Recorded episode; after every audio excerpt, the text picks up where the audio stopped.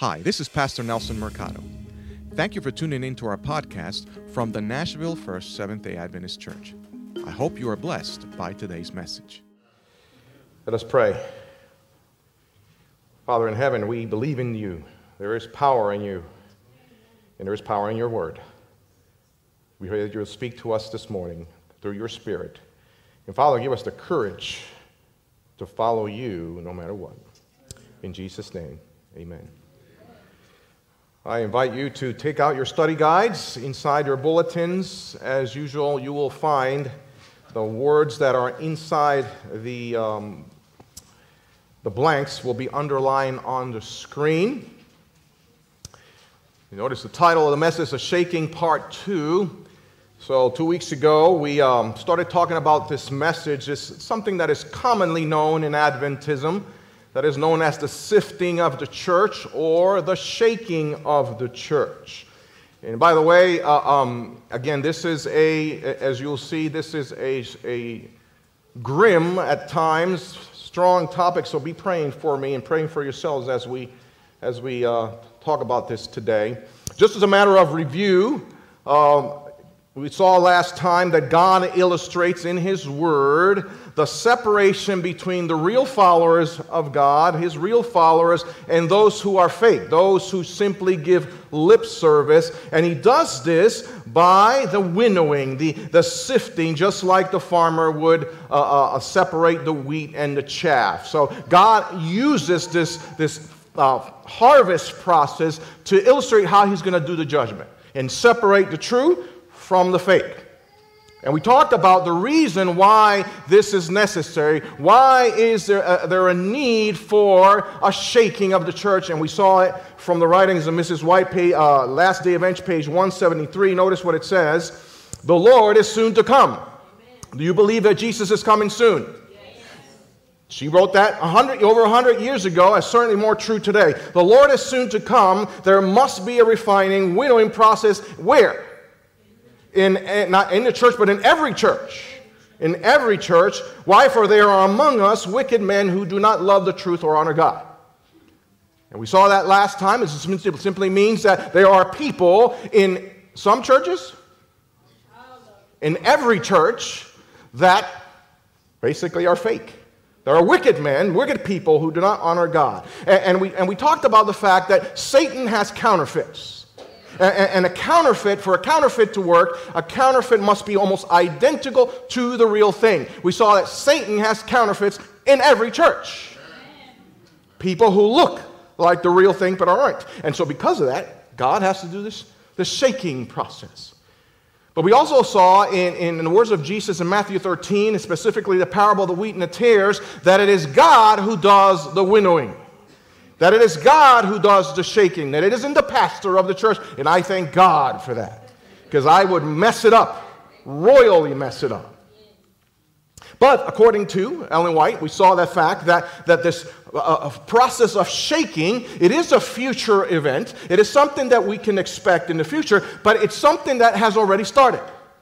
Remember, she said that in her time, over 100 years ago, the shaking process has started. So we can argue that the shaking process, maybe in a smaller scale, has already started, but we can expect this to happen at a greater scale in the future. In the future. And so the question that we ended with last time is, is what is, you know, what's, how, how is this shaking going to take place? What kind of things can we expect to see in the world around us, but more prim- primarily in the church that will cause the shaking? That's what we're going to look at today. Before we go into this, let me remind you that the shaking is prophetic. The shaking is prophetic. It has happened, it is happening, and it will happen. The shaking is not a conditional prophecy. You know, there's conditional prophecies. If something happens, then this other, something else is going to take place. This is not a conditional prophecy. This has happened. It is happening right now, and it will happen. You can take that to the bank. Amen. You can take it to the bank. Again, from Last Day Events, page 173, notice what she says. There will be a shaking of the sieve. Notice that it's not there may be, it is there will be a shaking of the sieve. The chaff uh, must in time be separated from the wheat Why? Well, because iniquity abounds. The love of many waxes cold, and it is in this very time when the genuine will be the strongest. So there will be a shaking. There will be uh, the chaff must be separated. Why? Because iniquity abounds, and as we saw from the previous uh, uh, te- text, it is in every church. It is in every church. Interesting, though, that when the shaking takes place, the true, the genuine, will actually stand strong and be the strongest during that time. Yeah. Friends, this is indeed a solemn issue. But it is something, it isn't something we do. God does it for us, and praise God for that. He has a good reason for it. So, what kind of things can we expect to see happening around us that will cause the shaking? And what can we learn from them? What can we learn from them? So, let's look at the first one. The first one the straight testimony produces the shaking. Now, I know right now you're thinking, well, Pastor, what is that straight testimony? So, we'll get into that. The straight testimony will cause some to be shaken out. Notice from first volume of Testimonies, page 181. I asked the meaning of the shaking I had seen and was shown that it would be caused by the straight testimony called forth by the counsel of the true witness to the Laodiceans. So this is obviously has to do with a message to the church of Laodicea. All right? There will, this will have its effect upon the heart of the receiver and will lead him to exalt the standard and pour forth the straight truth. Some, notice, some will not bear this straight testimony, and they will rise up against it and cause a shaking among God's people.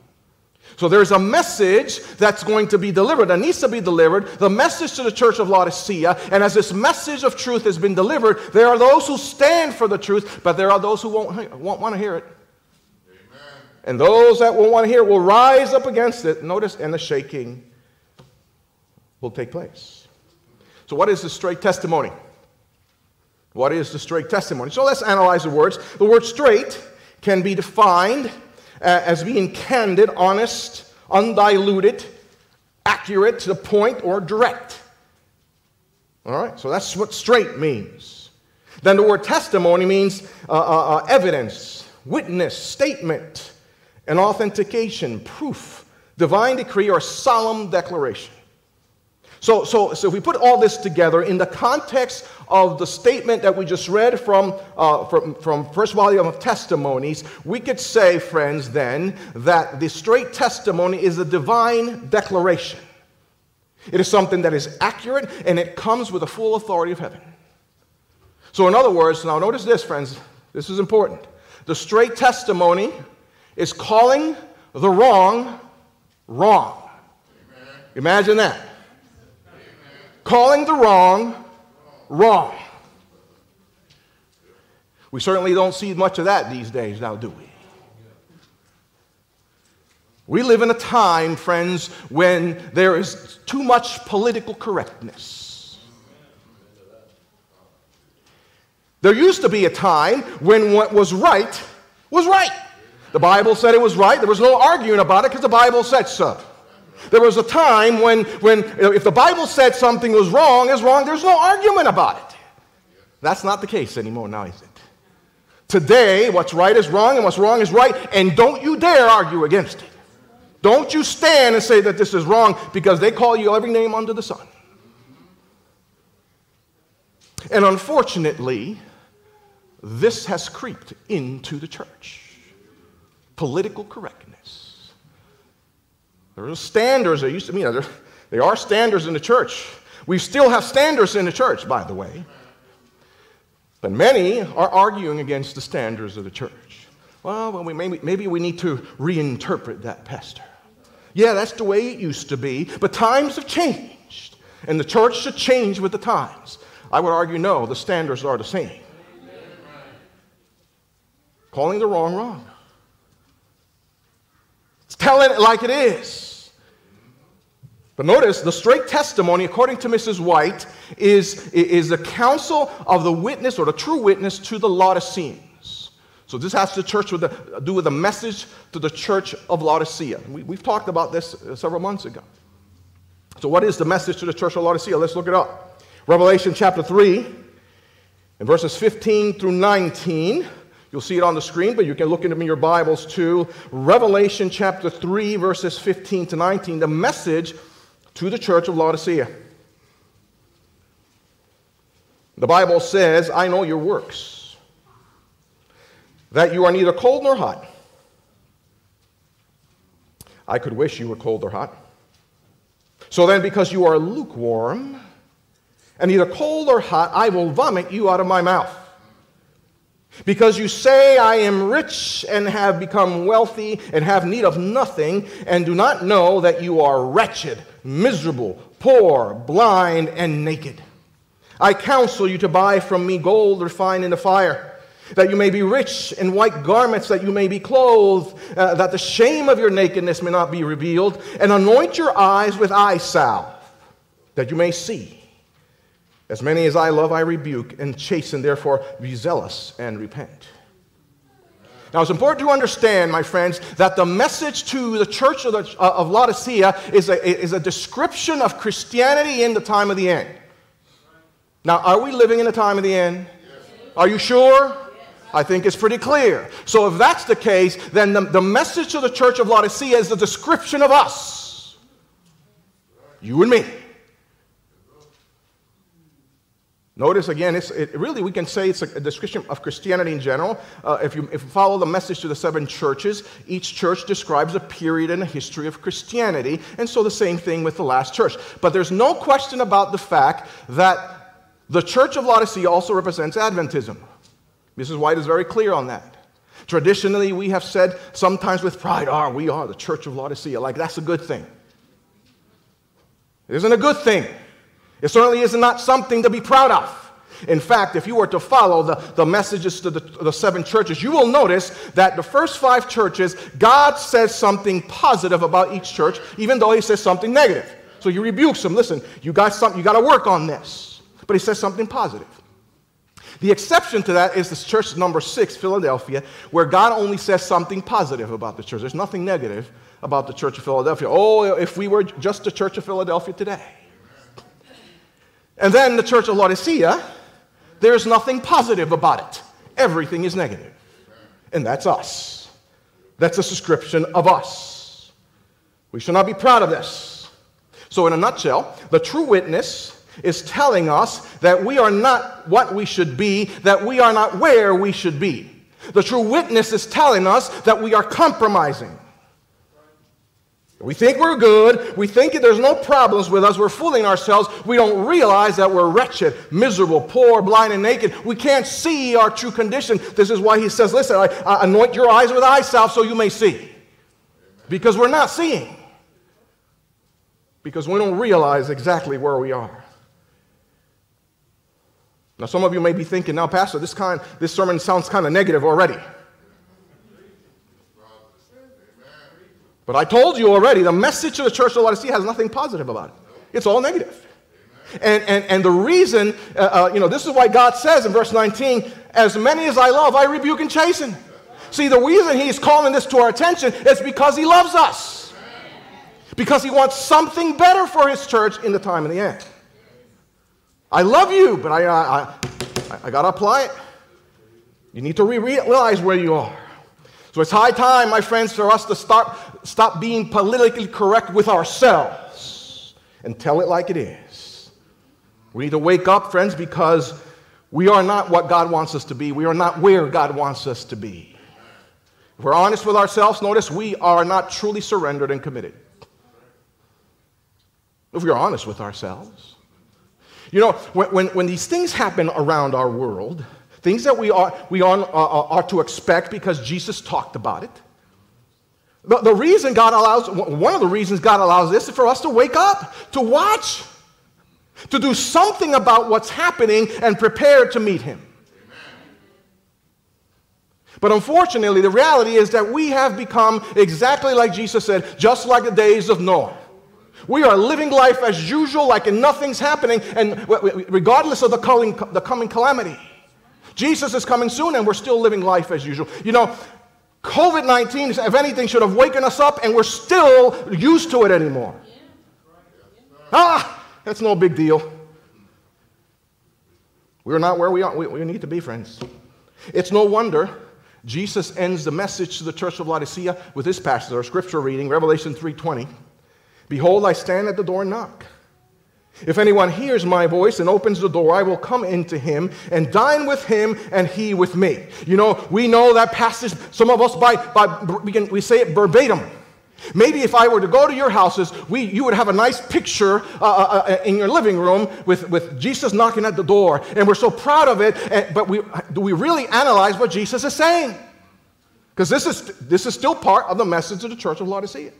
He is knocking out. So the implication, friends, he's knocking, he's outside the door. The implication is you're not letting him in. He is outside of our lives. He wants to come in, and we're like, well, I wonder who it is. Like, a, you know, you've probably seen this in, on TV, or maybe this is happening in your own house. You get a phone call. You don't want to answer the phone, right? Because you know the creditors are calling. So you tell little Johnny, hey, Johnny, tell him I'm not home. And little Johnny picks up the phone. Oh, my mommy says she's not home. You know, in our, where we live in La Vergne, we have, uh, every once in a while, well, occasionally enough, I would say, uh, representatives from AT&T come to our house. And, you know, we've had, we had a very bad experience with AT&T in the past, so we haven't went on to do, you know, we don't want to have anything to do with them. But, you know, every once in a while they come because they want, you know, you know, we're installing this new line, is going to be great. So we don't really want to answer when, when they're there. And so we have the ring, the ring uh, camera on, in, in the porch so we can see who's at the door. So we know it's the AT&T guy. He can knock. We're, not, we're home, but we're not answering the door because we don't want we don't want to hear what he has to say. So we just wait for him to leave. We're doing the same thing with Jesus, friends. We're looking at our, our, phone and say, oh, "Who is it? It's Jesus."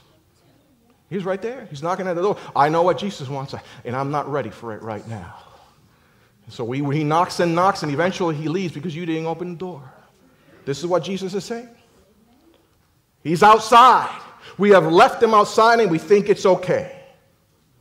This is a truth, a truth that, that, that we should not be afraid of proclaiming, my friends. And, and, the reality is that as this truth is proclaimed, some people will not like it. Some people will not like when you call the wrong wrong. We're talking about the church, friends. Some people will not like it, and according to the spirit of prophecy, some will leave. They will be shaken out. The, the straight testimony produces the shaking. Here's the second one. The second phase, or second thing we have to look for false doctrines will cause some to deviate, false doctrines will cause some to be shaken out. Notice from the book Evangelism, page 593. I have been warned that henceforth we shall have a constant contest. Notice there is a contest going on. Science, so called, and religion will be placed in opposition to each other because finite men do not comprehend the power and the greatness of God. Isn't that interesting? We hear a lot about the, the controversy between science and faith these days. And some say, well, we need to follow science. Some say, no, we need to follow faith. And there's that, there shouldn't be a context, but there is. Okay? And I'm not going to get into the, the details about the controversy between science and, and, and faith right now. But there's always been an, an issue. And, and, and, and, and although we're thankful for our scientists and those because God are, is giving them the, the ability and, and, and, and the intelligence and all that. Let's not forget that it is science who's trying to convince us that God did not create the world in six days.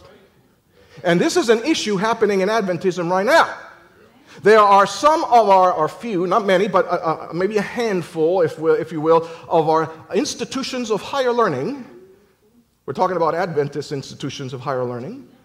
They are no longer teaching creation as the, uh, as the explanation of how God created the world. No, not evolution or theistic evolution. Oh, why? Because, you know, that's what science says. We need, to, we, we need to match with what scientists are saying. And friends, it's a compromise. This is a compromise.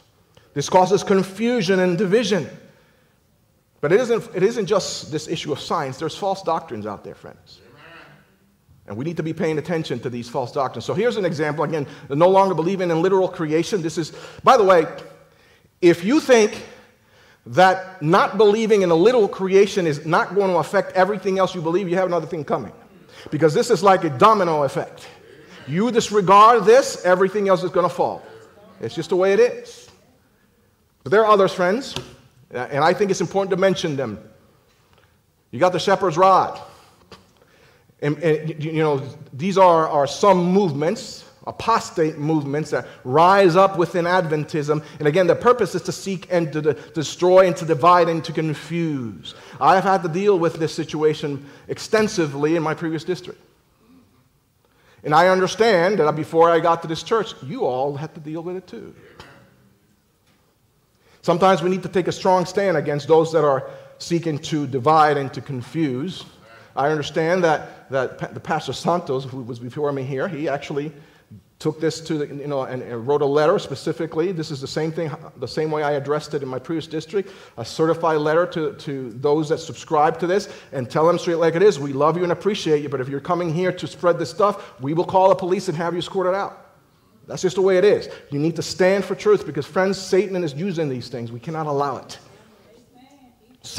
You know just shepherd's rod is one example by the way this is just you know they have different theologies but it, it just uh, uh, contradicts what we know as truth. You have the 2520 movement.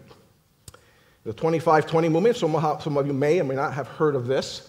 But again, this is uh, um, uh, just like the anti Trinitarians that I mentioned to you before, that are, are very into, are the original, the church pioneers who are right about everything.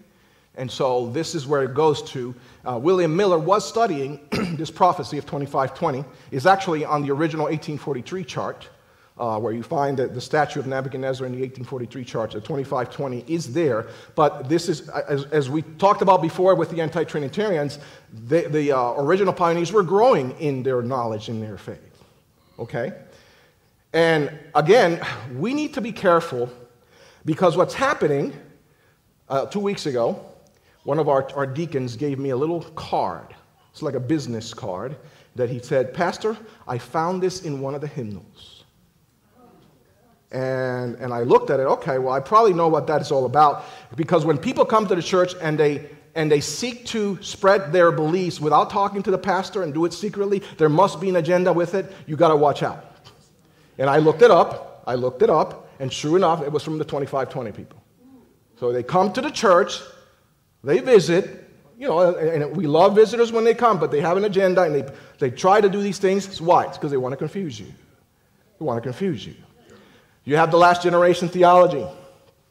I've mentioned this before. This is an emphasis on perfection. Uh, the idea that in the end, before Jesus comes, his people will be sinless. And um, again, the issue is grace no longer occupies. And we have dealt with this too, by the way. So uh, a couple of years ago, we had one individual that came here, was invited guest. And if you remember, some of you may remember, he went out into the parking lot and put DVDs in the cars. Some of you may remember that. I looked at the DVD, and it was, sure enough, it was about this. And I looked at it, there was no mention of Jesus and grace. It was all about that. But this is something that is gaining a lot of traction in Adventism today. And I'm going to, I have a sermon that I'm going to talk about here in a, in, in a couple of months about this very thing.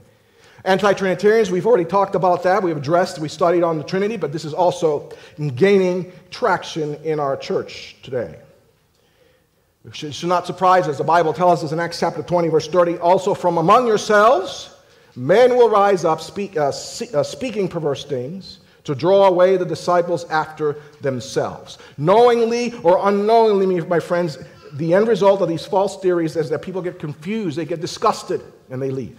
They're shaken out. By the way, uh, their theology is a little different.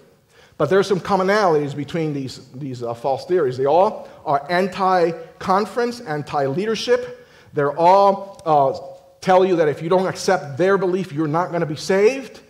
And, and uh, you know, it's just crazy stuff. You name it. We should not be afraid. This is what's happening. Uh, last day events, page 177. Notice. When the shaking comes by the introduction of what? False theories. These surface readers Anchored nowhere are the, like the sifting sand. They slide into any position to suit the tenor, their tenor of their feelings of bitterness. There are people who are bitter for whatever reasons. And these false theories, why? Because they're surface readers, because we're not grounded in the Word of God, because we're not studying the Word of God. When these false theories come along, they, they confuse us because we don't know what the truth is. And this is what causes it. They sift out, they slide into this position to suit their feelings, friends, of the feelings of bitterness. And friends, I, I, again, with love in our hearts, we need to stand for truth when, when, when we need to be paying attention because they, they do come to the church. For example, Shepherd's Rod people, the, their, their strategy is to come into Sabbath school and take over the Sabbath school.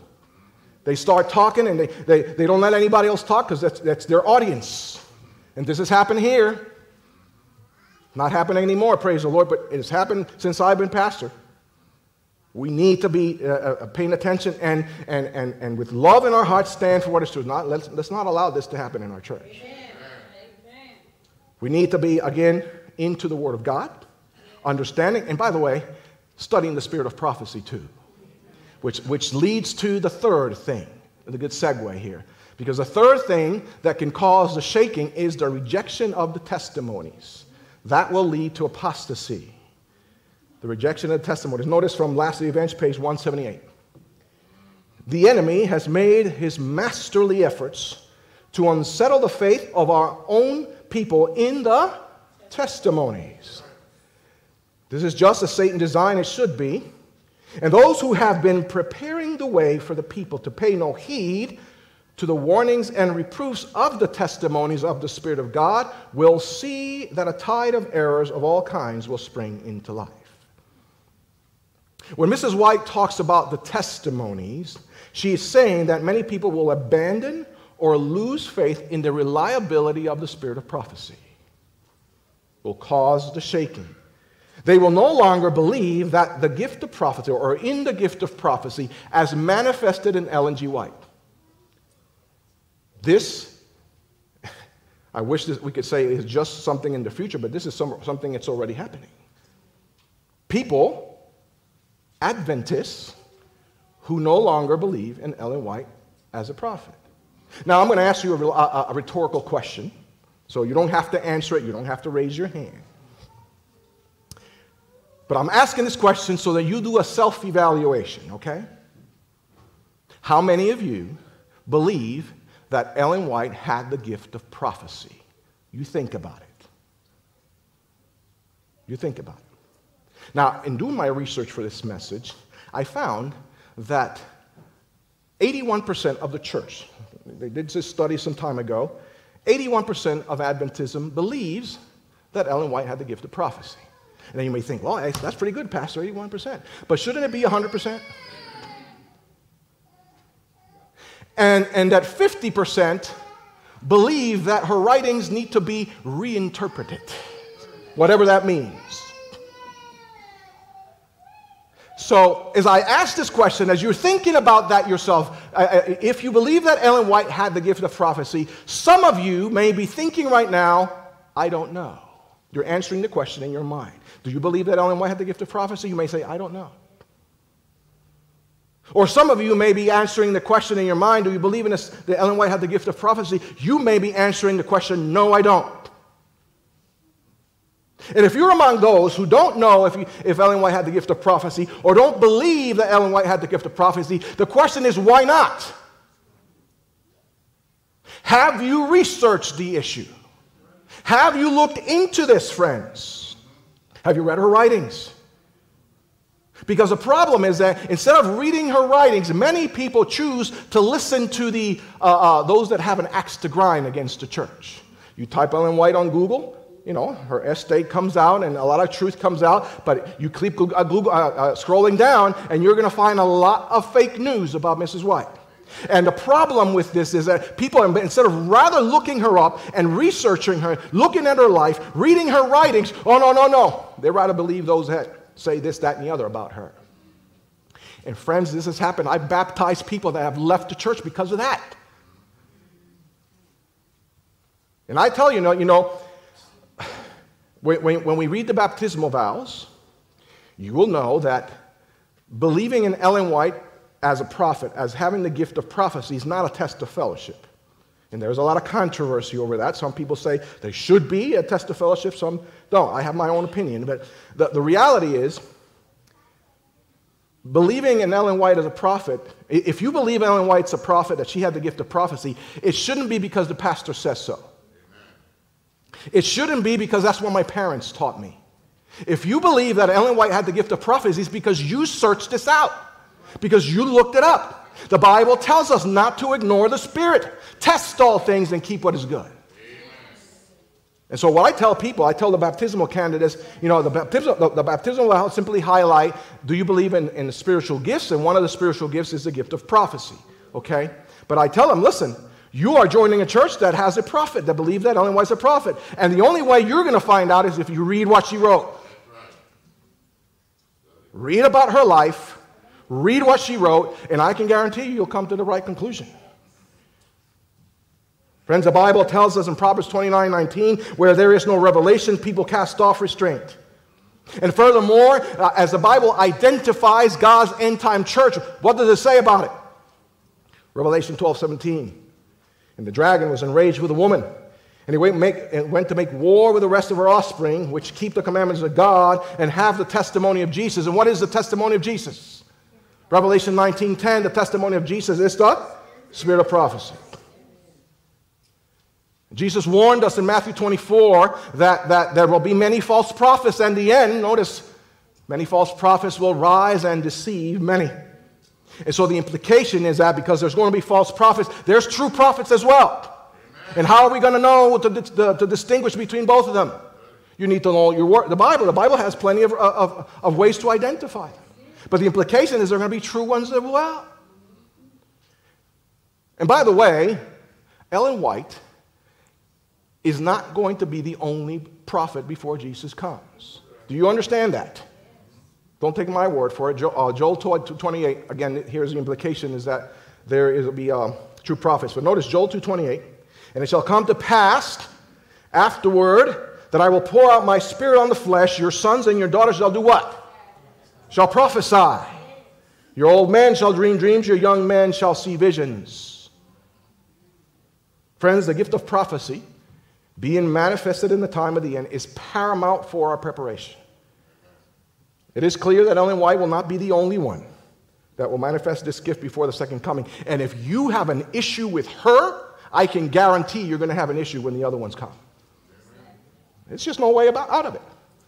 If you're among those who don't do their homework and read her writings, in order to clear out any doubts, you can be shaken out.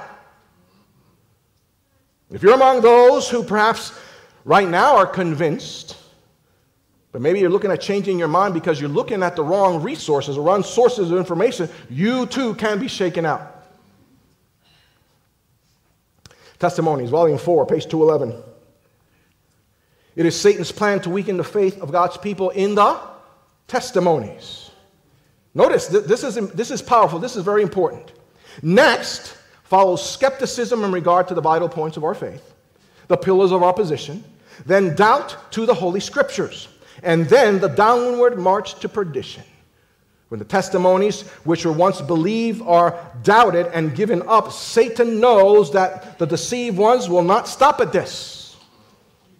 And he redoubles his efforts till he launches them into open rebellion, which becomes incurable and ends in destruction. This goes, this goes back to what I said earlier. What I said earlier about creation, remember? You know, you, you, you can't think that you are going to say, I don't no longer believe in the literal creation story, as the Bible says in six de- literal days, and think that that's not going to affect everything else. It isn't. It's going to affect everything else. It's like a downhill, it's like a roll of dominoes. And she's saying the same thing here. We lose faith in the testimonies, and guess what's going to happen again? She says, she says, it, then follows the skepticism and the vital points of our faith, the pillars of our faith. You start doubting everything we believe, and eventually you start doubting in the scriptures. And that's the road to perdition, she says. That's the road to perdition. So, ignoring or, or losing faith in the testimonies in the spirit of prophecy, specifically as manifested in Ellen White, can cause you to be shaken. Finally, persecution. Persecution purifies the church, but it, ca- it can cause some to be shaken. Notice from testimony for the church uh, 20, uh, volume 26, page 123. Uh, t- uh, prosperity multiplies a mass of professors. Adversity purges them out of the church. They are a class whose spirits are not, ma- are not manifest with God, are not steadfast with God. They go out from among us. Why? Because they were not of us. For when tribulation and, and, and persecution arise because of the word, many are offended. So notice prosperity causes a lot of professors, professors, those who profess the faith, but it, it really isn't true.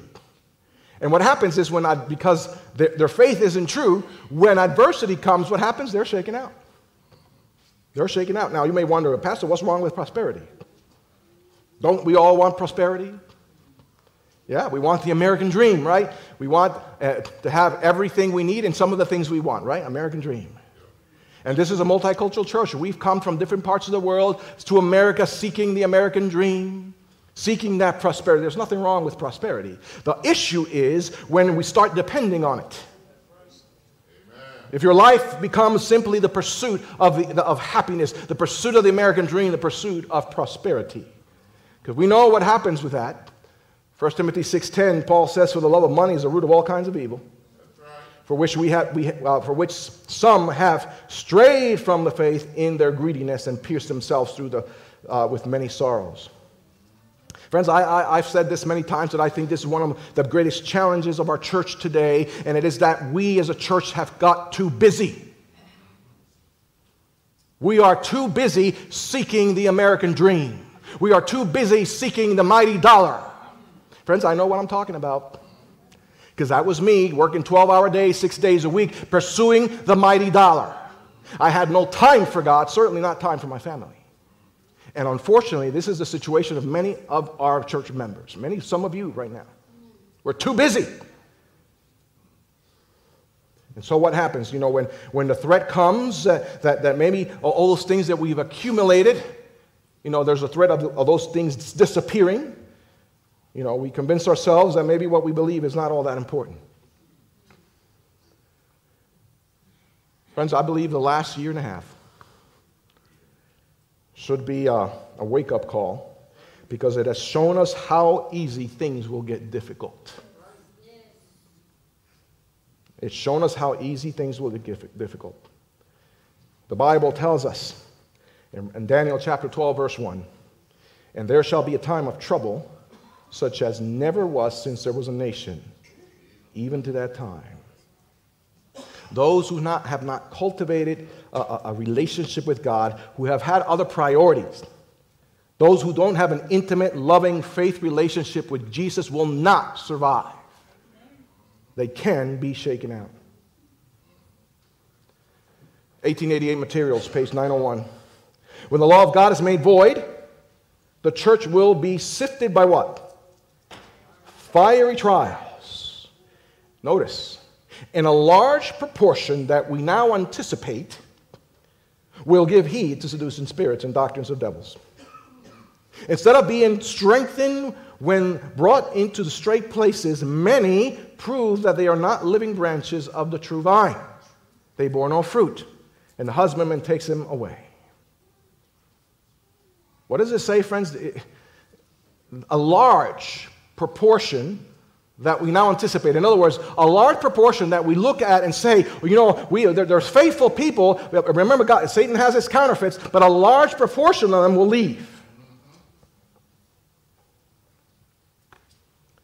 Persecution, friends, purifies the church. Persecution can cause some to be shaken out. You know, when we, when we think about these things, Many of us may be thinking, well, Pastor, how am I going to survive? What hope is there for me? Because when we, th- when we think about what she's saying, the majority, the majority who are now among us will be shaken out because of these issues. We think that there's no hope. What is there hope for me? But, friends, the Bible always has hope. There's always hope when you're a follower of Jesus. You don't have to be shaken out. The secret, notice, is to what? Stay connected to Jesus. That's the secret. There is a connection that you have now, but the secret is to keep the connection. And Jesus says it clearly in John chapter 15. He says, I am the vine, you are the branches. He who abides in me and I in him bears much fruit, for without me, you can do nothing. If anyone does not abide in me, notice if anyone does not keep that connection, he is cast out as a branch that is withered. And they gather them and throw them into the fire, and they are burned. If you abide in me, and my word abides in you, you will ask whatever you desire, and it shall be done for you. By this my Father is glorified that you may bear much fruit, so you will be my disciples. He uses, Jesus uses here the same sort of illustration of the harvest. Verse 6 If anyone does not abide, he is cast out and you know, tor- you know thrown away and, and, and burned in the fire. So think about this. If the secret for us is to stay connected to Jesus, and what we see from our study is that, is that only a minority will be still in the church, will not be shaken out. The issue is that the majority are not abiding in Jesus. They're not staying connected to Jesus.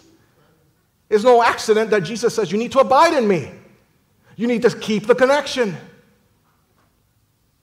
We've gotten too busy. We have, uh, we've allowed so many things to get in the way of our lives that, entertainment, work, you name it. We're no longer keeping our connection with Jesus. We're no longer studying the Word. We're no longer praying. We're no longer witnessing. Certainly, you know, especially now, we're no longer coming to church. Four things that we need in order to grow spiritually and keep our connection with Jesus, and clearly many are not. And this is a secret. This is the secret.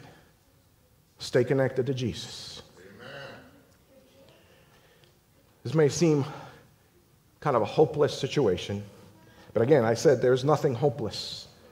Notice last day events, page 180. The church may appear as it is about to fall but it does not fall, it remains. While the sinners in Zion will be sifted out, the chaff separated from the precious wheat. This is an important thing that, to, to comment on. So I mentioned some of the, uh, these false doctrines that are out there. And, and part of the, their, their logic and, and some of the things that they share is that, oh, oh, no, you need to leave the church. The faithful will leave the church. That's what they say. Not according to Mrs. White. But according to Mrs. White, it is the sinners that are sifted out. It is the chaff that is taken out of the church. The sinners, or the, the faithful, stay. And she ends by saying, This is a terrible ordeal. She understands it. We need to understand this is a terrible ordeal, but nevertheless, it must take place. It must happen. And it must happen because, as we saw last time, it is how God, this is how God is going to strengthen and purify his church. This is why it's important. You know, in Revelation 14, we read about a group of people, a multitude, standing with Jesus on Mount Zion. They have the, the, the, his father's name written on their foreheads, and they sing a song of victory because they've obtained victory. Notice there is a multitude of people that will obtain victory. Not in their own strength, but by the power of God. Because ultimately, anybody who's saved is saved by the power, love, mercy, and grace of God. That's the only way. Amen. And so, God wants you to leave this place today with the certainty of salvation. We've talked about this. This is why I've talked about the certainty of salvation before, to set this up. Because our salvation is dependent upon Him, upon what Jesus has already accomplished. Salvation is a, is a gift of grace through faith in Jesus Christ, but make no mistake, you have a responsibility. You have to stay connected. Abide in Jesus. Place your life in His hands. Trust Him no matter what. Obey Him because of your love for Him, and you'll always be on a secure foundation. You can leave this place. In spite of hearing what we've heard, we can leave this place with our heads high because Jesus is our foundation. You don't have to be shaken out. It will happen, but it doesn't have to be you. It doesn't have to be you. And my friends, you know, we, it's time for us to stop playing around with this because Jesus is coming soon. Ready or not, he's coming. And, and, and the foundational secret, again, is receiving Jesus as Savior and Lord. And I know that coming to church does not mean that you've accepted Jesus as Savior and Lord. And so God is calling you. Jesus is appealing to you. He's knocking at the door of your heart right now. Because maybe you haven't let him in. He wants to come in and change your life. He wants to transform your life for the better. He wants you to experience what really joy is all about. But you need to open the door. You need to say, Jesus, now, you know, I, I, haven't really done that, but truly now I want to receive you as Savior and Lord of my life. I want to have the hope. I want to have that joy. Is that you today? Could it be you that you maybe you haven't received Jesus, but you want to say, you know what? It's time for me to stop playing around. I want to receive Jesus as my Savior. You can do that right now. And if you need help, we can help you in your journey. Just tell Jesus, just raise your hand where you are. You know, again, it's, it's, stop, it's, it's time to stop playing around. We may not have enough time. Remember, tomorrow is not promised to any of us. This can be your last day on earth. I mean, think about it. Who was, who was expecting these floods last weekend in, in, in here? Nobody was expecting. This was a sudden, unexpected thing. And I think it was 18 people that died, something like that. 20? This can happen at any time. But if Jesus is your Savior, you are on, on, on, a, on a sure foundation. And if you are among those who, who have received Jesus and are part of this, this, this remnant movement, you want to tell Jesus today, I want to keep my connection to you. I want to hold on to you for dear life. I don't want to let any, anything get in the way from my connection with Jesus. Is that your desire today? Is it? Raise your hand if it is. God is, but you know, uh, uh, it's true, maybe we need help. And we're going we're to ask God for his help so that we will keep that connection. Yes, this will happen. It's prophetic. It must take place. It will take place. We can expect it, but we can be in a secure foundation today. Will you stand with me? As we ask God to help us.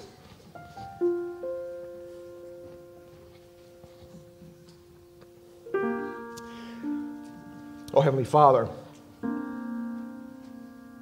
Father, this, this morning you have indeed had a strong message for us. And if we're honest with ourselves, nobody, nobody really likes to be rebuked. We haven't enjoyed the rebuke. But it is clear from what we have seen through your word, through the spirit of prophecy, that the rebuke is needed. We are not what you want us to be. We are not where you want us to be. We are too much like the days of Noah. Oh, Father, forgive us for that. It's true that we've allowed things to get in the way. We've allowed other things to take priority in our life instead of you. Instead of everything related to your kingdom and your agenda for this world and this time. This is why you raised up the Adventist movement. You want something better for us. It is true that we have let you outside of our lives. It is true that we have left you outside of the church, and yet you're still knocking because you want to come in and transform our lives and change it. Father, there's somebody here today that has never received Jesus as Savior. And maybe they've been coming to church for a while. Maybe they've been coming to church because mommy and daddy bring me to church. They haven't made that decision. Lord, you know our hearts. You know the hearts of everyone here. Well, Father, through your Spirit, reach to that person right now. May this person not wait any longer, but say yes to Jesus, yes to your love, your, your gift of love. Oh, Father, it is the message, the remnant message, the, the, the three angels' message that, that characterizes this movement as your people. And Satan knows that.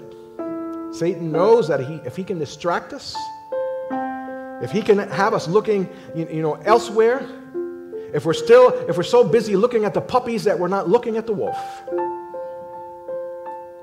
Oh, Father, He can, He can, He can have us where He wants. And perhaps, if we're honest with ourselves, maybe He does have us where He wants. Today, Lord, we want to commit ourselves to you yet again, asking your Spirit to dwell in our hearts. And Lord, that we may not lose our hold of you. We know that you don't let us go, it is us that let you go. Help us to keep that connection, Lord. Because if we keep your connection, the connection with you, we don't have to be afraid of anything. Yes, we know that the shaking will take place all around us, but at the same time, we know that those who stay faithful to you will be the strongest during that time. May each of us here be the strongest during that time. May we not vacillate. May we not, you know, may we stay sure on the foundation that is Jesus. Give us the power through your Spirit. And Lord, may we also, by your grace, by the power that you bestow upon us, tell others about this because this is important that we all hear and understand so that we are prepared to face what's coming. You are indeed our sure foundation. Thank you, Lord. We praise you in Jesus' name. Amen. Thanks for joining us. If you're ever in the Nashville area, come and visit us at the Nashville First Seventh day Adventist Church. We're located at 2800 Blair Boulevard in Nashville, Tennessee. You may also visit us at nfsda.org.